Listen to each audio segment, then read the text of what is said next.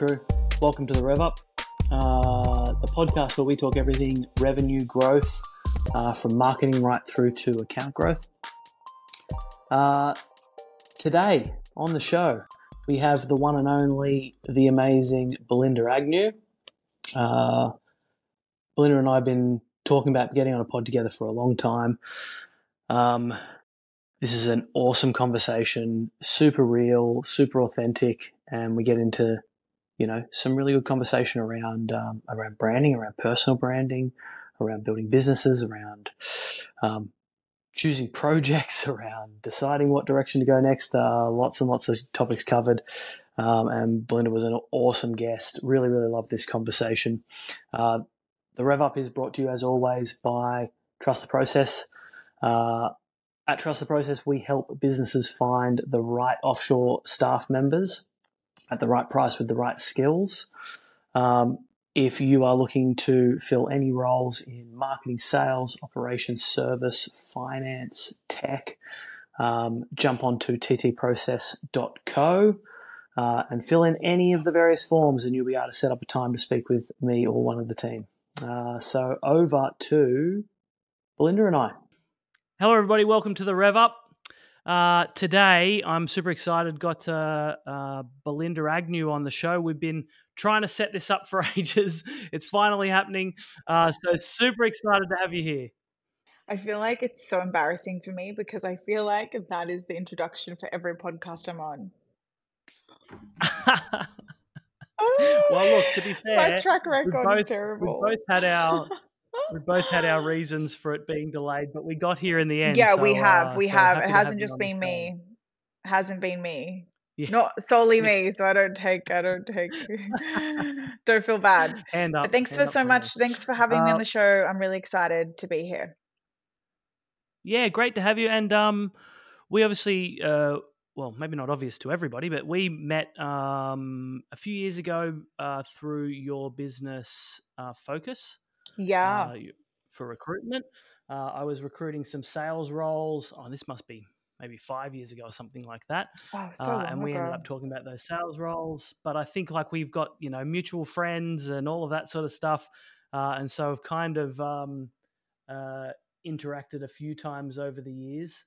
Um, but I suppose a big reason why I wanted to get you onto this sh- this um, podcast is, you know, kind of seeing your journey over time has been really interesting to watch, you know, going from that first interaction where you were building and running your own recruitment agency to all of the things you kind of do now. It'd be really awesome if you could maybe just, um, you know, give our audience a little bit of an insight into what your entrepreneurial journey is, has, has been from, you know, from then up till now. Yeah, um, it's been a really long one.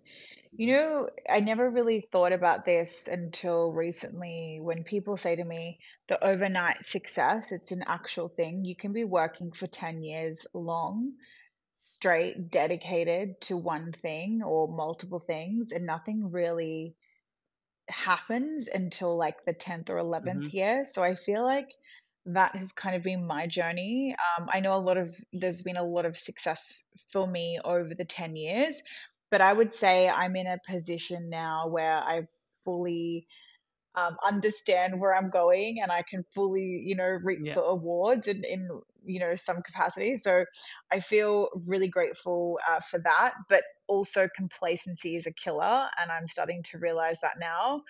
I feel as though I'm super, super, super complacent. I've been speaking to my coach about this and I'm like, I feel like I've lost my mojo. And he's like, what do you mean? I'm like, mm.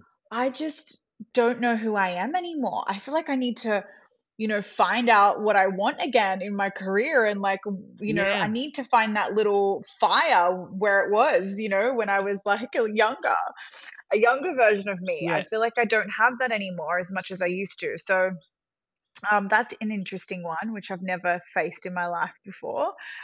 Um, but yeah, my career started when I was, I'd say eighteen. I started my first company, yeah. um, which was like an R T O.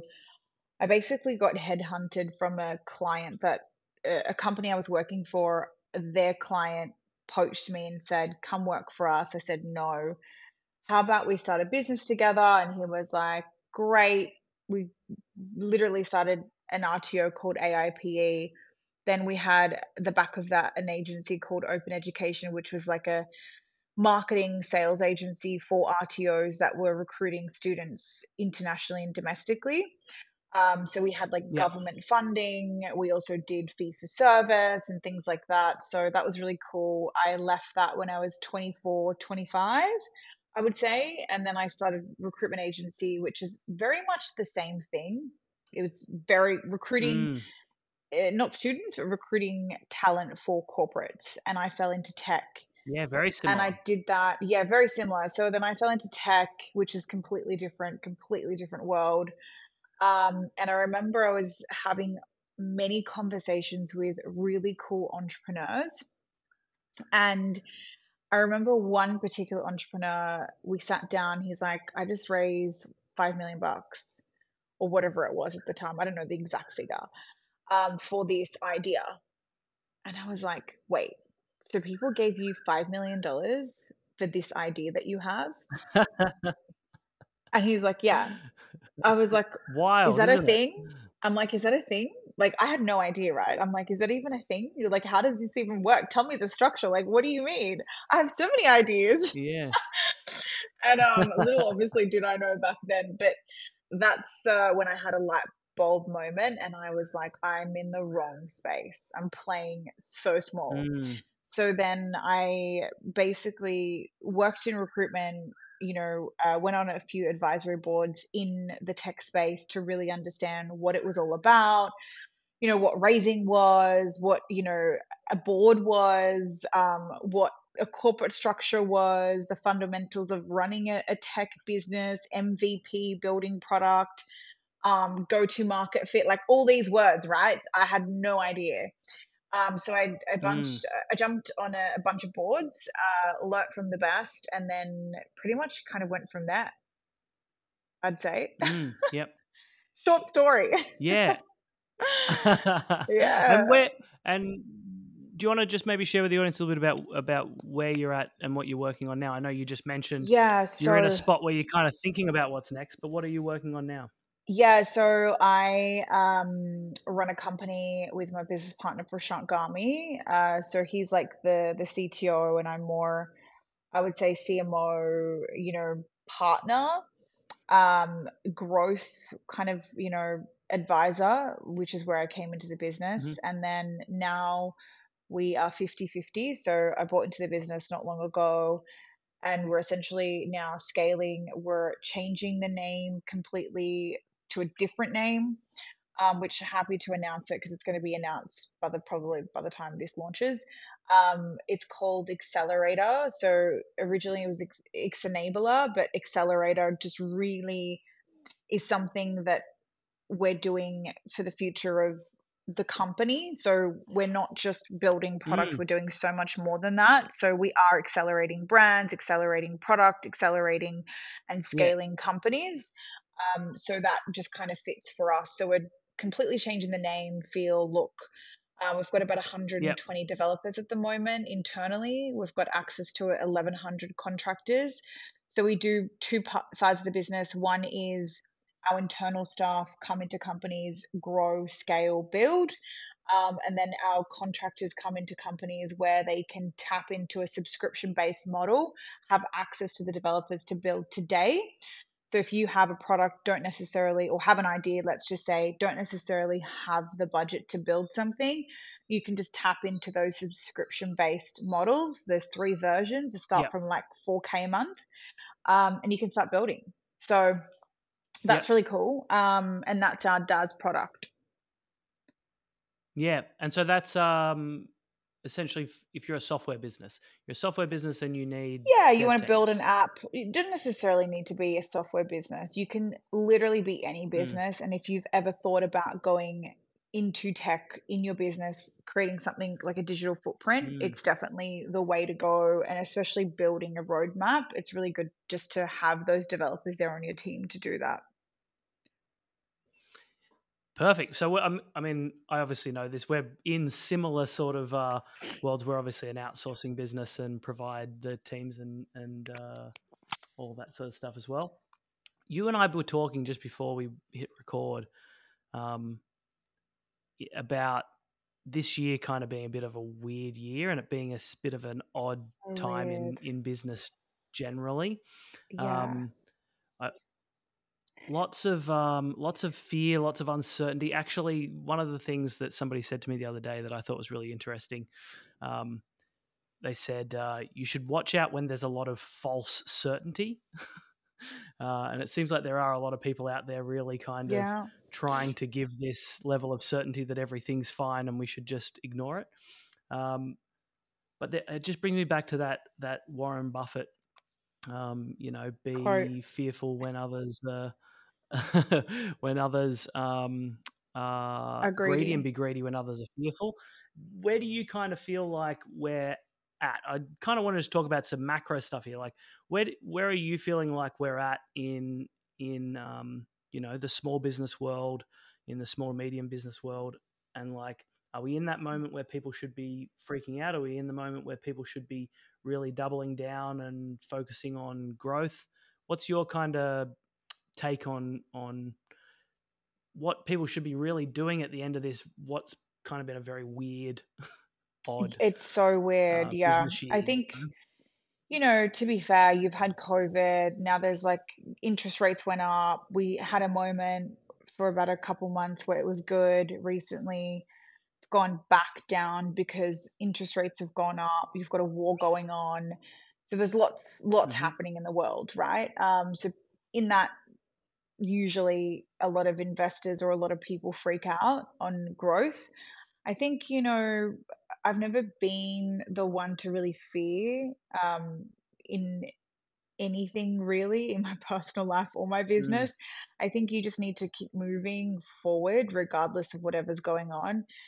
Uh, I think, you know, as you would know, being in business, you know, like myself for so many years, um, I think fear would only, um, you know, bring you a lot of, I would say, negatives, not just in the business, but, you know, your team, uh, your board, your investors, mm. whoever you're working with, um, you just, you can't, you can't be fearful. I think you just need to keep growing and scaling and, and moving and innovating and changing.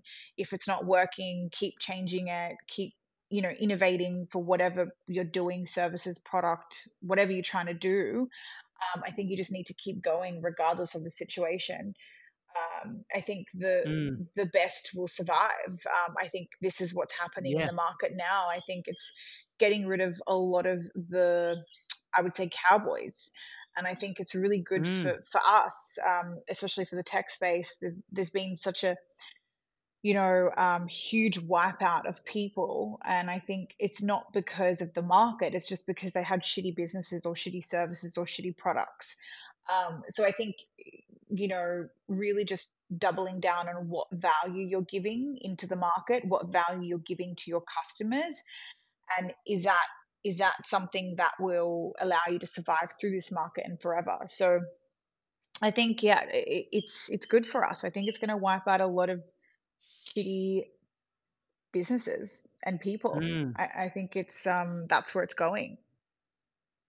Yeah, I couldn't agree more. Uh, I think one of the industries where that's like the most obvious, it goes in the in the biggest waves like that is um, my dad's a real estate agent, right? And in I love it. Property boom markets, just terrible, terrible real estate agents just grow on trees. And then as yeah. soon as things go the other way, you've got all these people that have no idea how to actually yeah. sell anything or how to actually add value or make the process easy. They've just been living off the the easy market. And they all disappear. And I think that happens in so many in so many industries, but it happens exactly like you said. It happens to companies, you know, marketing agencies and tech companies and outsourcers, right? Like um, you get these you get these difficult moments. I don't actually even think it's just the bad ones. A lot of the businesses that kind of get into these moments and then do nothing disappear as well. You know, like you said, the the fearful. Being fearful doesn't help you. It only creates negatives. You you really only got one choice, and that's like through. The only way is through. Literally. And, uh, yeah, and you have like, a story to tell, to me, you know, which is great. Right? It's an opportunity. Yeah, it's an opportunity yeah. to like make your product better, Improve your sales process. Do better marketing that's more engaging, that hits your customers right in the, uh, you know, right in the heart and, and in their problems perfectly. Like, it's an opportunity to to force yourself to improve and to change and to be better, so that when the market turns again, now you're a way better company and better set up to be able to to shoot through the roof. And I hope I hope a lot of businesses do that. You certainly see a lot that just kind of throw their hands up in the air and go, the market's bad. I can't oh, do yeah. anything about it. It's, it's happening all the time. Yeah. And I think, you yeah. know, those are the people that just are not meant to do business, right? So um, yeah. that's like another conversation, but yeah. yeah. The ones that are in business because uh, they kind of built themselves a job rather than a mm-hmm. an asset. Correct. Yeah. Um, so a, a big part of why I wanted to have you on the show, there's a bunch of things I want to ask you about. Um, but you're certainly somebody that I I think is really good at building a personal brand and leveraging that personal brand across the businesses that you work through. Um, can you talk to me just a little bit about your approach to that? Like, why that's something you decided to really go after, um, mm-hmm. how you've got kind of gone about building your own personal brand, and then how you use that to sort of leverage into the businesses that you work in.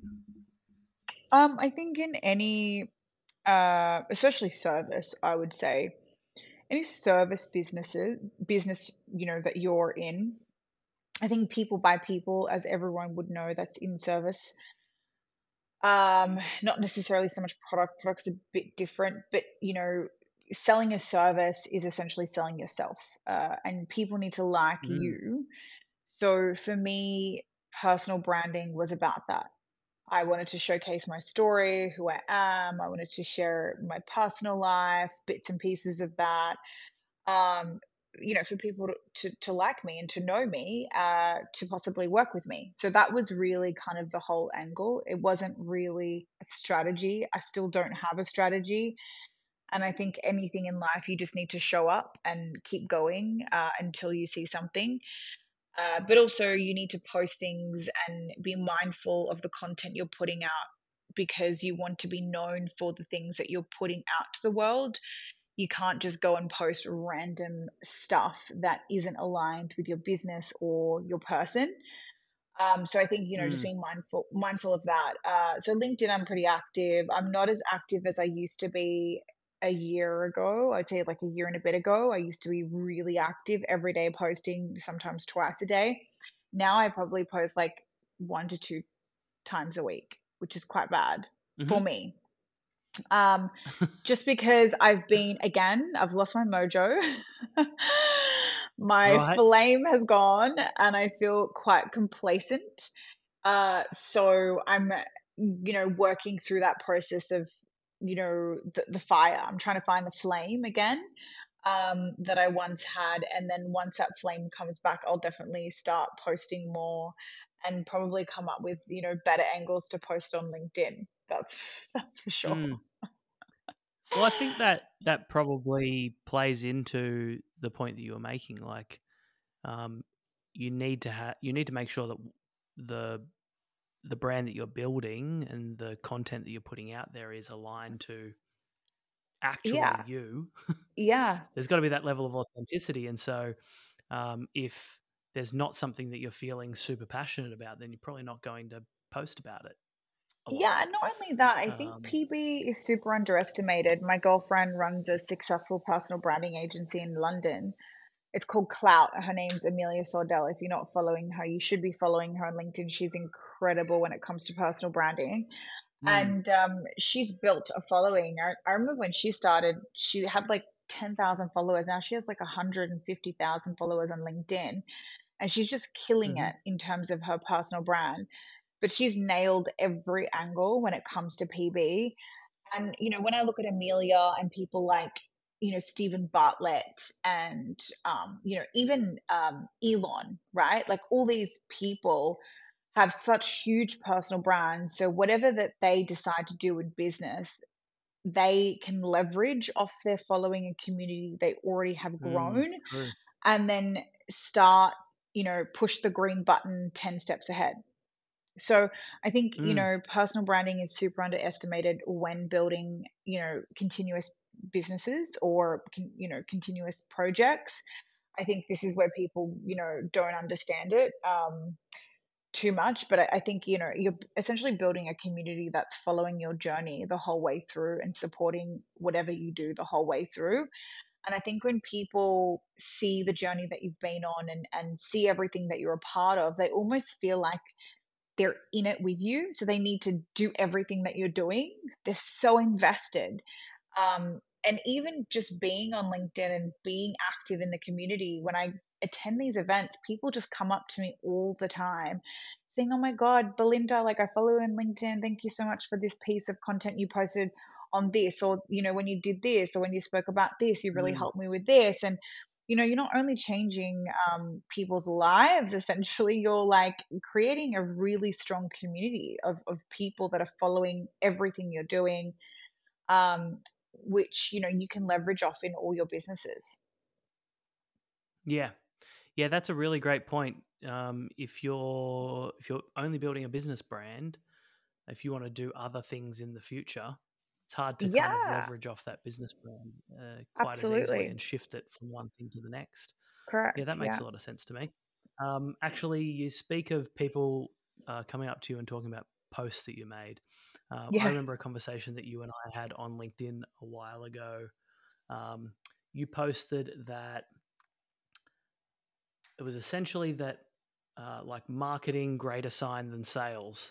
Uh, like oh yes, I remember you is, debated is, me is on not, this. It's not so important. Sales is not so important. Um, yes, marketing should be the kind of sole focus. Um, is your is your opinion still in the same place around that?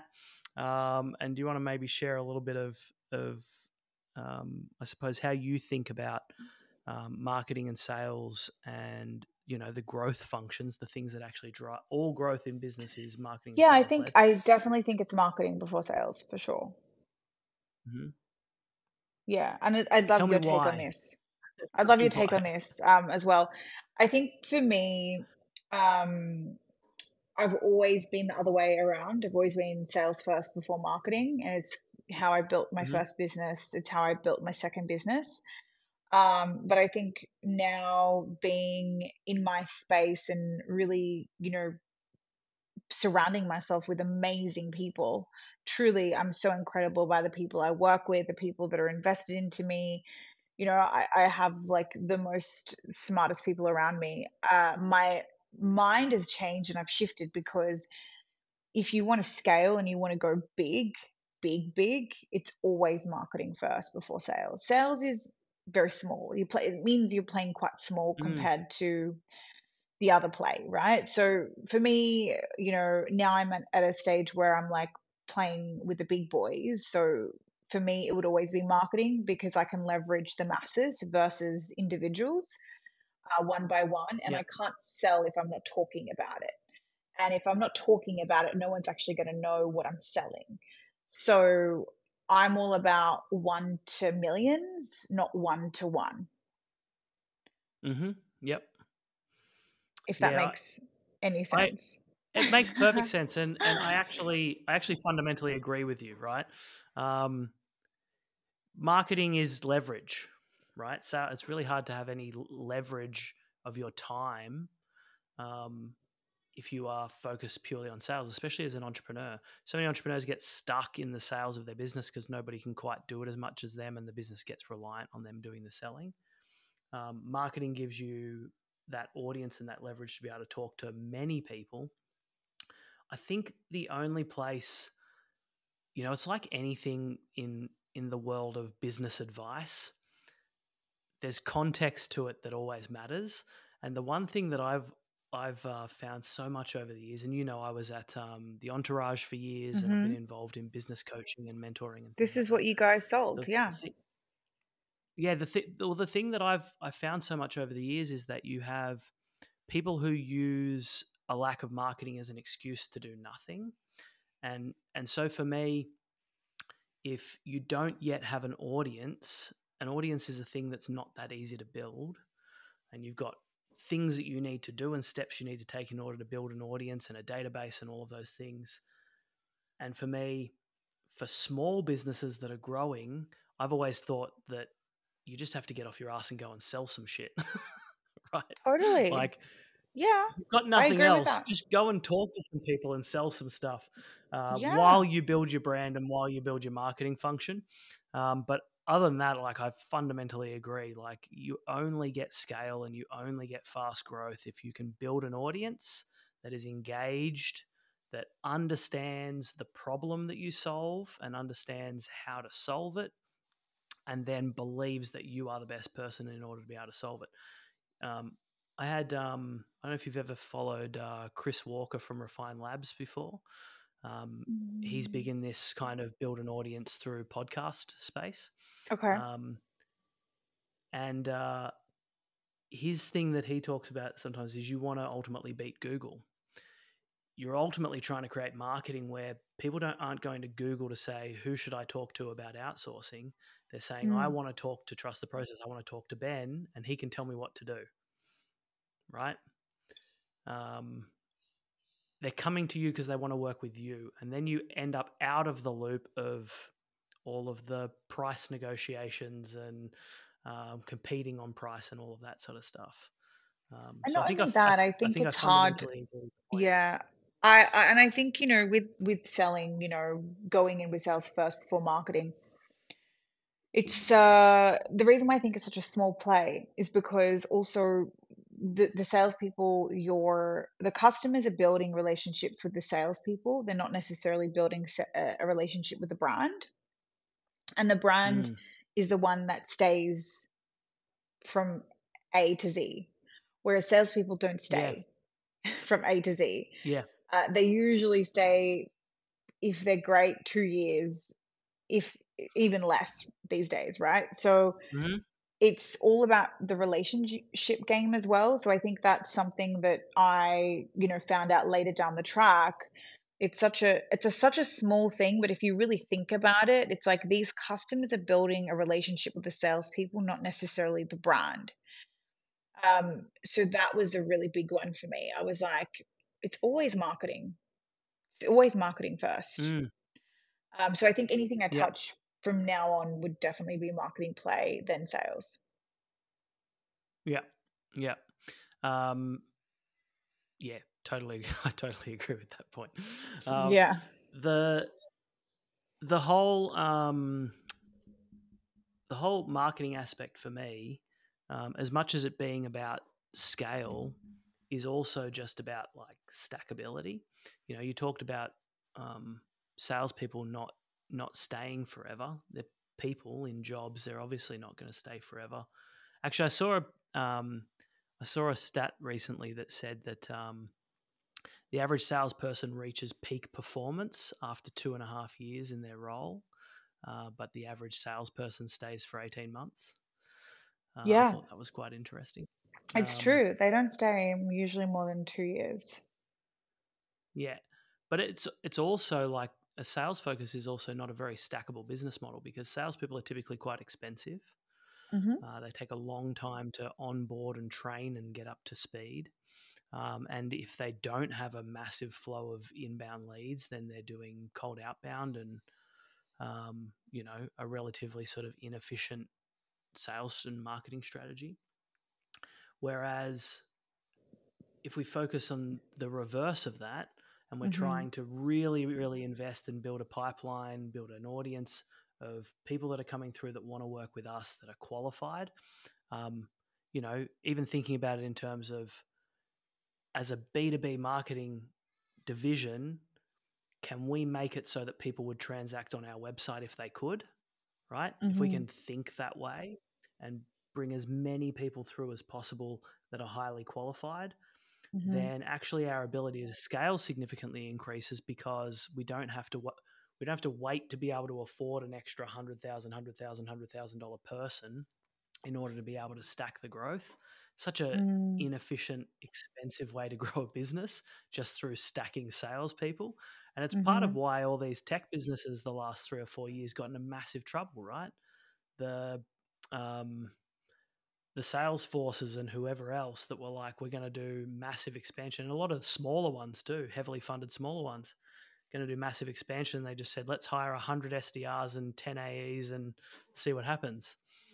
You That's know, and it's just, it's such better. a, yeah, it's a cost, it's a cost inefficient model, right? Mm. Rather than the marketing version where we are focusing on building stackable channels that we can grow over time, that consistently bring us that that flow of pipeline that now can convert at a higher rate. You know, one percent converting content downloads are one of the biggest fallacies of good marketing, I think. have you found have you found a similar thing? Is that what you've seen? I uh, think I'm just laughing, yeah, because it's, it's true. Yeah, yeah. It's very true. Yeah, I think uh, it's so funny. Like all these companies hire all these salespeople and S D Rs, and it's like literally maybe one or two of them are actually holding the whole team. Mm, it's quite yeah. hilarious. Oh, that's so true. Yeah, yeah. The uh, twenty percent as of the in people doing they're the one that's selling. Yeah, exactly. They're the ones that are selling, yeah. and the rest of it is not really selling. Yep. Yep. And they paid so much money for them. Like the all of these expanding, the tech companies were the worst for it, but it wasn't just tech companies. All these expanding businesses trying to to spread out across the world, and um, you know, they were paying A player money for C players, and it mm. just totally messed up the whole salary expectation of the entire sales world, I think. Yeah, um, you know, people getting getting pulled out of eighty thousand dollar a year jobs with one hundred and fifty thousand dollar salary offers from the sales forces and whatnot of the world. It was yeah, of nuts. course, yeah, it's crazy. Yeah, it, it seems like it's come back the other way a little bit, though. A little bit less, definitely a bit less. Yeah, it has. You know, the talent. I was about to say we're so lucky in this market. The, the upside to the market is that there's extremely good talent everywhere right now, and if you are mm. growing and scaling, you can really have access to the best of the best right now, like top tier tier. Um, you know, for for I'd say twenty-five, thirty percent less than what they're mm. they're on, right? So, because um, a lot of companies are, are letting go of people, people are restructuring, and this is the time to really hire good people. We just hired a C O O recently. Mm. Uh, and he's starting next week, actually, next Monday. And um, he's incredible. Oh, my gosh, like one of the best I've seen. And um, we got him just in this market, you know. Otherwise, he wouldn't have been yep. available. He wouldn't have been on the market. Yeah. So, you know, things it's like that. It's an interesting time yeah. for that, for sure. Yeah. yeah. That talent availability thing has been a problem for, you know, we we just got into COVID and had that big tech take off, um, and I think the um, the Australian version of the stats were that um, the volume of open roles on job boards had doubled in the span of about six months, and it stayed relatively flat through twenty twenty, twenty-one, twenty-two. Um, literally double the amount of open roles being advertised on job boards than, yeah. it, than it was uh, at the start of twenty nineteen. But twenty twenty-three, maybe from six months ago, that's that number's been going down massively. It's still forty percent up on what it was early twenty nineteen, so it's still it's going to be going down again. Like, yeah, yeah. If it goes, if it goes all the way back, that'll be a sign that um, that I mean, obviously there, there's way better talent available now, um, but the com- the competition for talent has just been so difficult for the last three I mean, years. It's good for company. It's, it's good for business owners and entrepreneurs and, you know, C-levels, and but not the rest. Yeah, not the rest, because yeah. it's very hard to, yeah. to land something. You know, you've really got to add a lot of value. Yeah. Well, I I think um I think of it in terms of the impact on small business, because one of the biggest challenges the last three years for small business has been competing with big businesses for talent. They just haven't been able to hire anybody. You've mm. had all of these small businesses that could have grown and could have grown pretty rapidly if they could just hire somebody, anybody, right? They couldn't afford people because those people that they might have paid sixty thousand dollars, seventy thousand dollars for were getting ninety thousand dollars and one hundred thousand dollars, right? They were just It was the yeah, small businesses, true. It was the entrepreneurs that were locked out of the market because they just couldn't afford the same prices. Mm. And so them having better access to people, because a lot of them need, you know, we're a, an offshoring business. We hire people in the Philippines. But some roles absolutely have to be done onshore in Australia, and there's of just course. been nobody for them. So I'm I'm mm. looking, as much as it's, um you know, we don't want to see markets contract and we don't want to see difficulty for people and all that sort of stuff. Um, I think there's probably some some good benefits to the small business community mm. coming up. And um, I suppose, like we talked about before, great businesses come out of these difficult moments too. Oh yeah, really totally. The ones that are standing are going to be the, the best ones out of the, all of them, right? So that that's the best thing yeah. about it. Yeah, and and so as a tech business, um, one of the things that that definitely makes a huge difference in terms of an ability for a company to to scale even in difficult times is the use of technology. And obviously where we are now is a really interesting moment in time in terms of, um, you know, automation and A I and all of these tech-based opportunities in order to be able to increase efficiency and, mm. and um, be a better run company and have a chance to compete with bigger players. Um, what are you seeing in terms of, you know, there's so much stuff that's been available to bigger businesses the last three, four years that seems to be kind of flowing through to the S M E space. What are you kind of seeing are the the opportunities that are sitting right there in front of us all that we should be um, maybe taking a bit more in a, in a technology sense? Yeah. Um,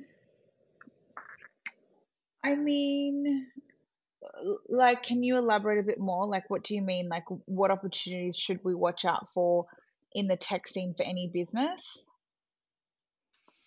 Any business uh, that you're in. So what I'm, yeah. So what I meant by it is, you know, you're an entrepreneur. I'm an entrepreneur. Most people listening to this are business owners, founders, entrepreneurs. Yeah. Right? Yeah. Um, in the okay, so here's an example. For the last three or four years, one of the biggest plays in big business B two B has been yeah. uh, account based account based marketing, right? Mm-hmm. Um, using intent data from Google, for example, in order right. to be able to identify which companies are searching for the things that you might see. Right.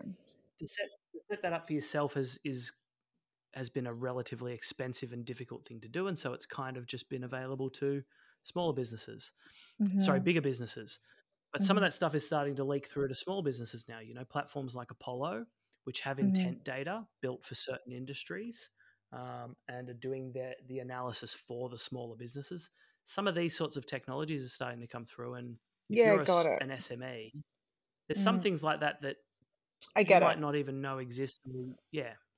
Yeah, no, I get it. I think um, it's obviously just based on understanding your audience, your customers, and what your offerings are first. I think obviously it's always good to ask customers, you know, what um, what would make their life easier with whatever you're selling to them, whether it's service or product. Um, and building something within that, whether it's a product or integrating a software with internally for your team members, um, for your staff to make their life mm. easier. Um, what, whatever that is, I think there's so many plays in technology when it comes to software, A I, blockchain. I think there's, you know, technology essentially is the growth for all businesses, is having a digital footprint. Mm. And I think, you know, what a lot of people miss in technology is innovation. So a lot of companies yeah. already have their product, already have integrations, or already have everything kind of at play, but they seem to forget innovation, next kind of step in the next, you know, two, three years. What do what would we like to build, um, you know, separate to this? Or, you know, for an example, the the parking app we did for the government, you know, that was like an innovation um, build based on, you know, creating the ticket machines on an application versus people getting out of the car and, you know, having coins. Nobody has fucking coins these days. Sorry for swearing, but nobody has coins in their car. I don't, I don't remember the last right. time this I carried coins in my car. Podcast. Yeah. Mm-hmm. Like, I don't even remember the last time I carried coins in my car, let alone cash. I just, I'm not that person anymore. The world's gone digital. Mm. So obviously the government has had to implement something for people to pay on their Apple Pay through the app, or, you know, punch in their credit card details. So when they park, they can just select location where they are, pay, get out of the car, you know, and they've obviously got a timer. If it's a one hour, two hour, you know, three hour parking, it times out and they can just top it up if they're sitting at a cafe or an event. So, you know, things like that to make the customer's life easier. Um, and I guess, you know, mm. fast forwarding, um, you know, innovation, right? So um, again, another another really great thing is blockchain. Not many people know about blockchain, and it's such an amazing technology if used correctly. And even if you are a non-technical um, company or a non-technical entrepreneur or don't really understand blockchain, but having people that um, can help you, that has built products in blockchain before, for you to understand how the technolo- technology could assist your business, um, you know, for whatever that is, is is really great, uh, a really great asset, um, which is a project we're doing at the moment, mm. which is the real estate tokenization, which is on the blockchain technology. So what we're doing is we're solving um, the Gen Zs to get into the market to buy a piece of a property rather than buying an actual property. Nobody has two hundred thousand dollars mm. sitting in their bank account anymore to pay for a deposit. It's just like ludicrous. The market has just gone so extremely high, especially in Sydney. Um, you know, people just don't have that type of cash anymore. So we're yeah. creating a product um, essentially where you could buy a token, which is like on the blockchain technology, which is essentially like a piece of a property alongside, you know, multiple others, um, where you have a piece of multiple properties, like one in Parramatta, one in Brisbane, mm. one in Sydney, you know, uh, sorry, Sydney City, one in, you know, Melbourne, wherever, but you've got a, a portfolio of tokens on property rather than a portfolio of just shares on companies. Yeah. So that's really cool. So things like that, I think, you know, the best foot forward is really get somebody or speak to somebody like, you know, even us, um, what we're doing, just having conversations, you know, with your exec team and seeing what your company is doing, where you want to go, um, and how we can roadmap things better for you when it comes to technology. Yeah. Have you seen this done well uh, in terms of, um, you mentioned there, finding out what your customers need, like what problems do they have in using your product, or what problems do they have in, in the within the realm that you work in? Have you seen this done well in terms of how they a business can go and extract that information?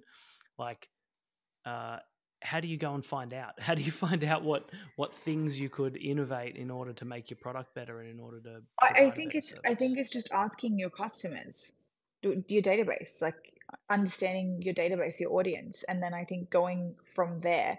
So, for an example, mm-hmm. um, we've signed an N D A. I can't disclose the company. It's a very, very, very one of the biggest food supply companies in Australia, um, and we're working with them at the moment because, believe it or not, their internal system is all over the place.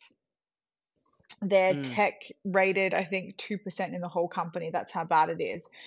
And that's slowing mm. down, you know, um, produce, uh, customers, internal team, um, to, to um, you know, complete certain things that need to be completed on time. It's just delaying, prolonging everything internally, and then that leads to external. So, Um, you know, just cleaning up their whole system and, and their internal um, digital footprint is is really important, as well as just the external parts. But I think really just starting from your customers and then understanding what issues they're facing on a day-to-day basis, and then really going internally and speaking to your team about what are the things that they're facing on a day-to-day basis to make their lives easier, to fast-track the process, you know, for whatever that is that you're doing. Mm. Um, but th- there's technology as a whole, there's so much to it. You just really need to have a technical person like a C T O, which is a, a chief technology officer, or, you know, somebody like us to come in and really understand what you guys are doing and what can be done better when it comes to technology. Yeah. That the whole piece around just like, just talk to your, your customers. Um, It's so simple, but that's yeah. seriously the answer. It's so simple. It seriously it's like, is. You can't just sit here and like, you know, speak to your team like, oh, what should we build? Mm. What should we do? Well, this sounds really cool. This is awesome. It's like, that's really cool. Like, you guys can have a little chat about what you want to do, but it's like, is this really what your customers want? It's like having a, having yeah, a business idea. It's like, oh my God, I have this really cool idea. I get this all the time. This amazing idea. It's going to like disrupt the space. And I'm like, that's awesome. Have you put it out to the world? Have you spoken to fifty people? Is this something that they would buy? Yeah. And they're like, no. And I was like, dude, like, you know, you need to go to market first. And people actually got to pay for this. This is something that people will buy, and then you decide from there. You know, you don't yeah. just go and launch yeah. something and put money into something that people don't want. Mm-hmm. How many people have you had approach you over the years and say, "Oh, this is going to be the Uber of something"? Oh, I think I that's like, yeah, I'm sure you do. Everybody, everybody, everybody's trying to do something. Everybody's trying to build something to disrupt whatever, you know, their industry they're in. I think I mm. had um I had a conversation with um a guy that runs a really big e-learning platform here in Australia, and we had dinner, and he runs a V C fund. He also is an angel investor. And um, we were having a conversation about people pitching to us on a daily basis on LinkedIn and just in general. Mm-hmm. And he turned around and he said, and I swear by this because I use it now because it's so true in so many ways. It's so simple, but it's true. He said, every idea that comes to me is good. I don't think any idea is bad. The, the bad mm-hmm. part in it is the people, because the people make mm. the idea great. If you can't execute well, or if the people don't have a track record of some sort or have the right people around them to execute it in the right direction, it will always fail, whether it's like a yep. tes- Tesla or an Uber idea. It's always going to fail with the wrong people yep. regardless. So I think all ideas are amazing. It's just having the right people around you is what people seem to forget uh, to really make that that move. Even the shittest ideas I've seen move fast with the right people. Mm-hmm. I've seen some I've seen some terrible business ideas do well. I've seen some incredible business ideas do very poorly. I totally agree with you. Mm. Um, and actually, it comes back to your point around talk to you, talk to your customers. Like the businesses that tend to do really well are the ones that actually really understand their customers, that really know them. Yeah, know them at like an intimate level. Um, and I think that's true also for good marketing. You know, we do a um, we now do an annual survey. Um, but for me, the most important part of the survey is actually the individual client interviews, not the not the mass survey, but mm. um, doing organized client interviews where yeah. you spend thirty, forty-five minutes with a series of questions that are ultimately trying to figure out uh, things that maybe you already think, you know, find out from all the staff, what are the things that are going wrong? What do we think our customers like and don't like? Come up with some theories, build a bunch uh-huh. of questions around it, and then go and interview those clients. And actually you get the best stuff out of that. And then, you know, the mass survey stuff, you can't really find out individual insights. You can only really test theories at that, that level anyway. Um, but thing, doing things like that and inc- including people like whoever is going to be involved in your product dev, uh, your marketing manager, any of your marketing stuff.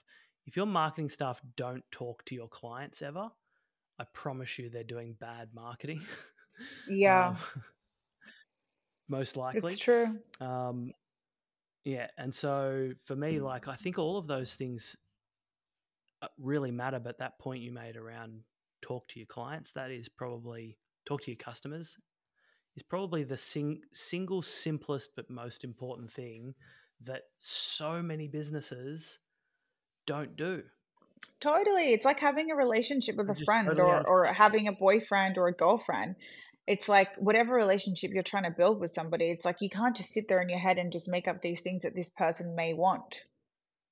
Like, oh, I'm mm-hmm. just going to go and, you know, do this for them. And it's like, but you haven't had the conversation with him or her whether they like that or not. You can't just go do things without consulting. Yep. you know? So making assumptions. Yeah. Yeah. It's a, it's a huge killer for any, any business, in my opinion. Totally agree. Um, there's one more thing I really wanted to, I really want to ask you about. Um, well, to be fair, there's three more things I want to ask you about.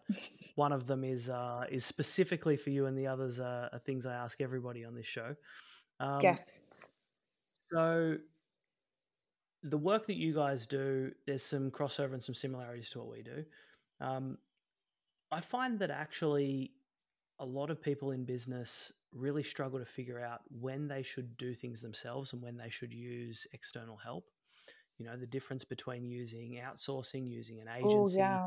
offshoring, all of these things. Mm. Um, how do you tend to think about that? Because, you know, whether it's using a marketing agency, a branding agency, whether it's using a um, mm. an offshore mm. dev agency, et cetera, like, do you have a way that you think about that stuff? Because I think a lot of people really struggle with it. Yeah, look, I think a lot of people have a bad taste about using offshore, for one, and number mm-hmm. two, have a bad taste in their mouth for using external agencies, um, especially, you know, big corporates and things like that. I think that, in my opinion, I have always been the one to be open-minded. You know, if you are good at what you do and that's your sole focus in technology, or your sole focus is in, you know, performance marketing, your sole focus is in branding and graphics, your sole focus is in social media or content or whatever that is, I'd rather use somebody externally that is really good at what they do versus using somebody internally. It's, you know, for mm. all of our branding, we've got people internally, we've got graphic designers, we've got U I, we've got U X, we've got all the guys you can think of that do a lot of our stuff. But for our brand, or for, you know, the last four projects we've done, we've used all that externally with an agency mm. in London, in London, not even in Australia. So, mm. you know, this has been offshore, right? Um, and, you know, even for our content creation, again, offshore, based in London.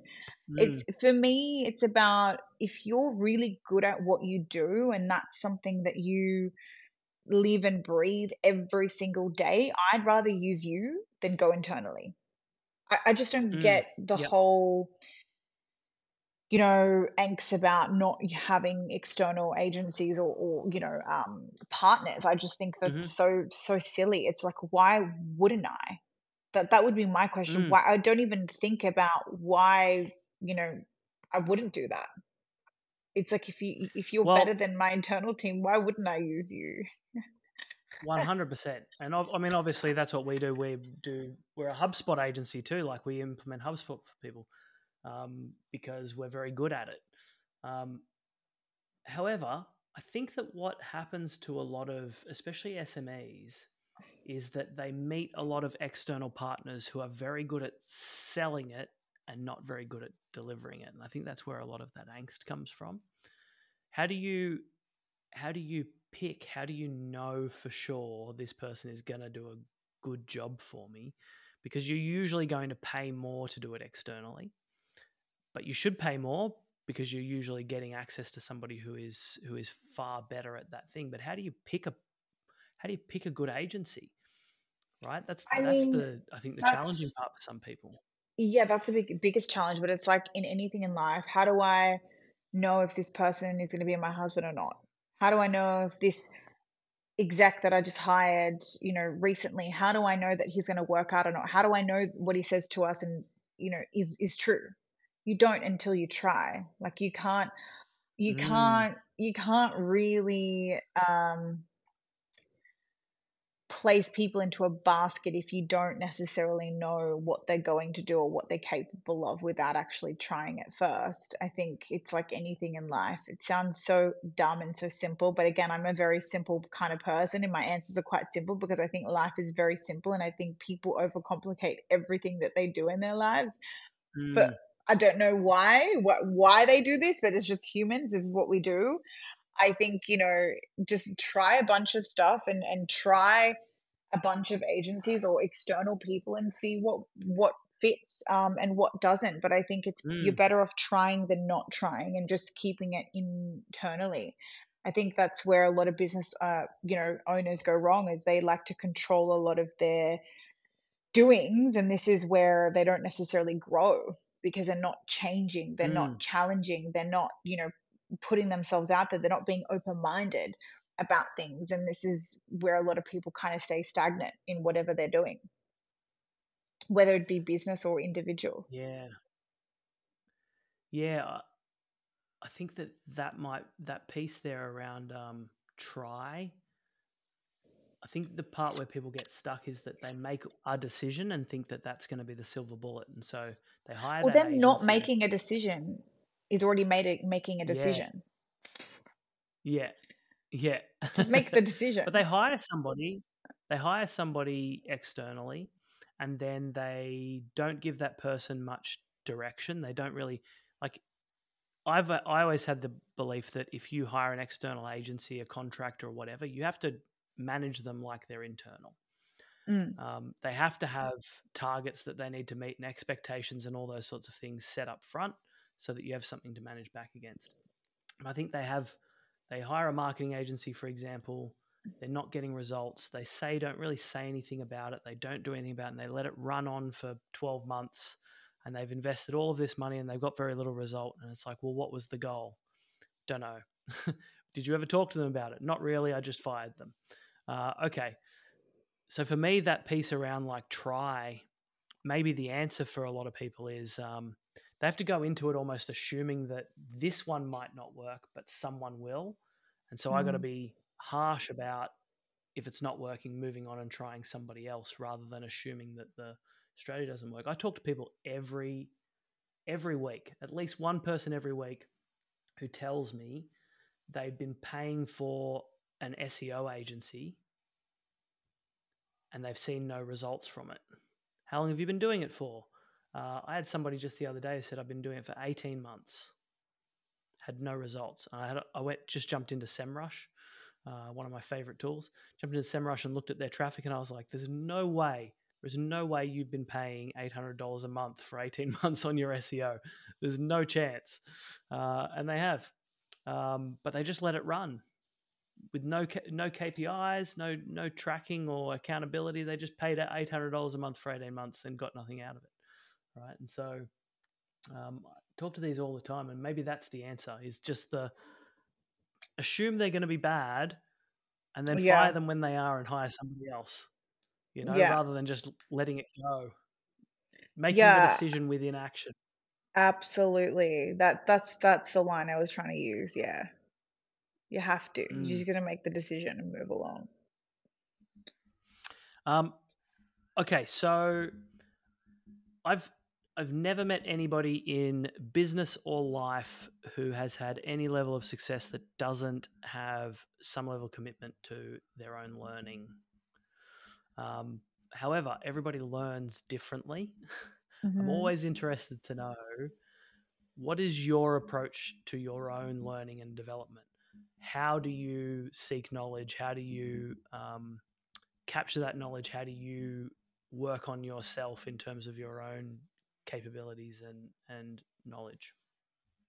Yeah, interesting. Um, I speak to a ton of people on LinkedIn, like as in, Mm-hmm. always searching for cer- certain things on LinkedIn, what people are posting about, people are talking about, because I like to know what thing, what what's happening based on my community conversations.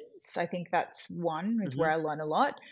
Um, and I think number two would definitely be I listen to a ton, a ton. When I say a ton, I listen to like probably two podcasts a day, if that, because I walk a lot. Mm. Um It's a lot, but I listen to key podcasts within my space, either one in my space uh, and then another one through like health or, you know, personal development. Um, I get a lot of uh, content and a lot of insight and a lot of learning, and I, I get a lot of creativity out of those podcasts I listen to, which is the conversations, conversations like this with, you know, individuals that I want to hear what they have to say. Um, and I think thirdly is my team, you know, for sure. I think um, I have an amazing mm. team around me. I have the most incredible business partner, Prashant. He's one of the smartest people I know.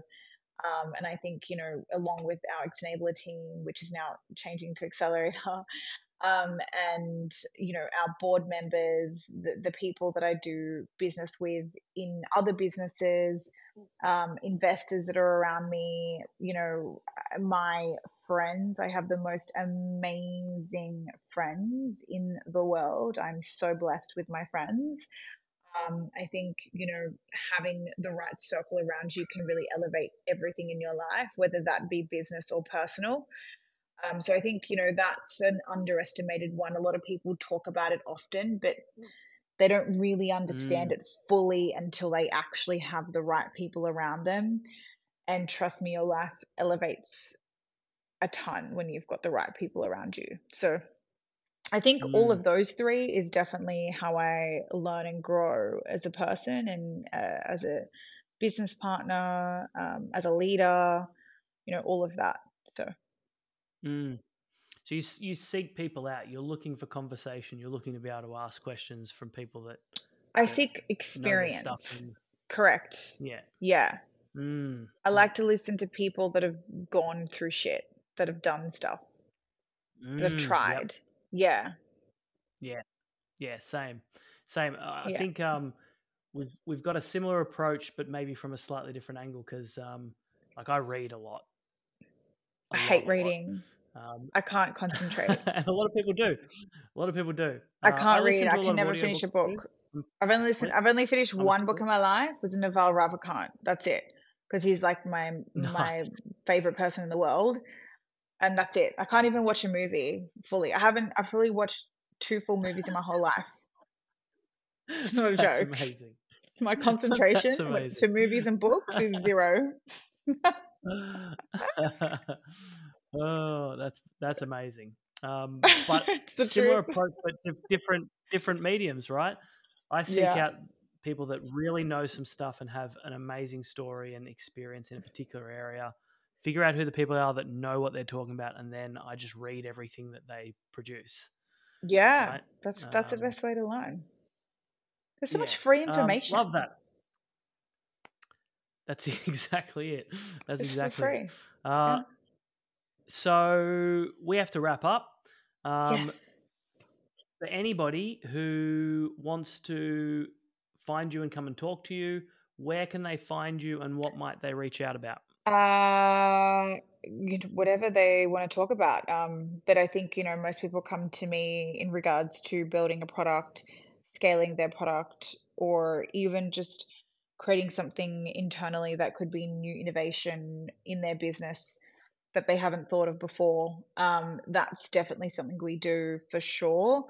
Um, and you can follow me on LinkedIn, which is where I'm mainly um, at, LinkedIn, which is Belinda Agnew, or my Instagram is uh, belinda agnew dot e t h. Um, but yes, there's a lot of accounts at the moment on Instagram, Facebook, uh, not so much LinkedIn, but social media as a whole um, that's going around scamming people like on crypto or selling crypto things. That is not me. Mm-hmm. So I only have okay. one Instagram and one LinkedIn. Good to know. Good to know. Yeah. All right, we, we can um, we can drop some of the links in the show notes too, uh, to the X Enabler, soon to be Accelerate. Yes, um, Accelerator website, uh, Accelerator. Sorry, uh, and your LinkedIn. Uh, but it's been great having you on the show. Really enjoyed the conversation, and I'm glad we. Finally managed to make we it happen. We finally did this. Thank you so much, Ben. You've been amazing.